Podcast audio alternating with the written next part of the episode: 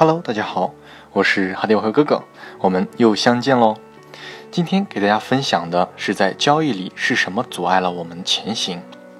真正赚钱的、盈利的交易者，不是因为趋势判断的多准，智慧有多高，多数是因为充分的知道自己该做什么，为什么做多，为什么做空，何时清仓而为，何时重仓压住，什么时候认错出场，有什么时候坚定的持仓。无论面对怎样的行情走势，都能够保持理智。客观平和的处理，交易心理非常重要。交易者的成长也都是一颗反观内心的过程。随着自身交易经验不断的积累，大多数交易者可能都是从最初认知谈指标，成长之后谈逻辑，成熟之后谈交易心理的过程。成长都是伴随着磨练的，如同佛教修行，若不得法，可能千次过门而不入。交易心理最需要不断的反观人性和你的内心，因为我们善忘，所以只有长时间的磨练才能改变其一二。谁在这条路上往返的次数多少，那么谁就会成长的快一点。反之，可能就算过几十年，还停留在最初的烦恼上。说起对人性，无论是从恶还是本善来谈，理解交易心理。都无法绕过对人性理解的认知上。再厉害的交易员也都是人。最初我们对人性的看法是偏中性的，觉得人一开始就是一张白纸，善与恶、好与坏、理智与冲动，取决于后天成长的环境所造成的认知和逻辑性惯性。后来呢，觉得这个看法太片面，因为认识到人类天赋差异很大，有的人对于经验的吸取很高效。能快速的理解问题和做出反应，得到认知上的避免做出错误的行为。好比人类的宝宝看到了火苗很好奇，便伸手去触摸，被烫到了一次，可能一生都不会再去摸第二次了。而有的宝宝呢，可能会觉得再尝试两三次看看。而这样的天赋区别，就会随着时间的展开，人类之间成长进程也就慢慢的被拉开了。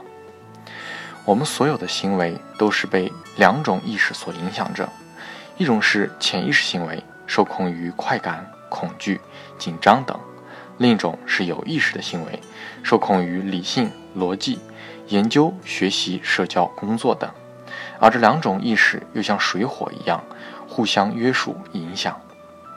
当我们不安、紧张或感到危险时，潜意识就开始主导我们的行为了，就容易冲动。从而失去理智，所有一切会被动物本性所驱使，会让理性思维丧失，变得短视、急功近利和自私等。而理性有意识的行为是后天发展出来的一种能力，是一种高级思维，它必须在本能感到安全的情况下才会发挥作用，让我们理性、远见、认知、牺牲和自律等。但是我们理性的意识还是很脆弱的，需要反复磨练。这也意味着交易者从进入市场并非是一张白纸，而是带着这样或那样的根深蒂固的认知习性。也就是这个习性变成了我们成为优秀交易者路上的挡路荆棘。我们需要不断的磨练自己的人性，让自己不受潜意识操操控，减少冲动。短视和急功近利，努力的训练让理性更强大、更坚挺，这样才能帮助我们披荆斩棘，在交易的道路上走得更远。还有，仓位管理永远是第一位。很多交易者缺乏对自我的清醒认知，不知道自己对欲望的承受能力。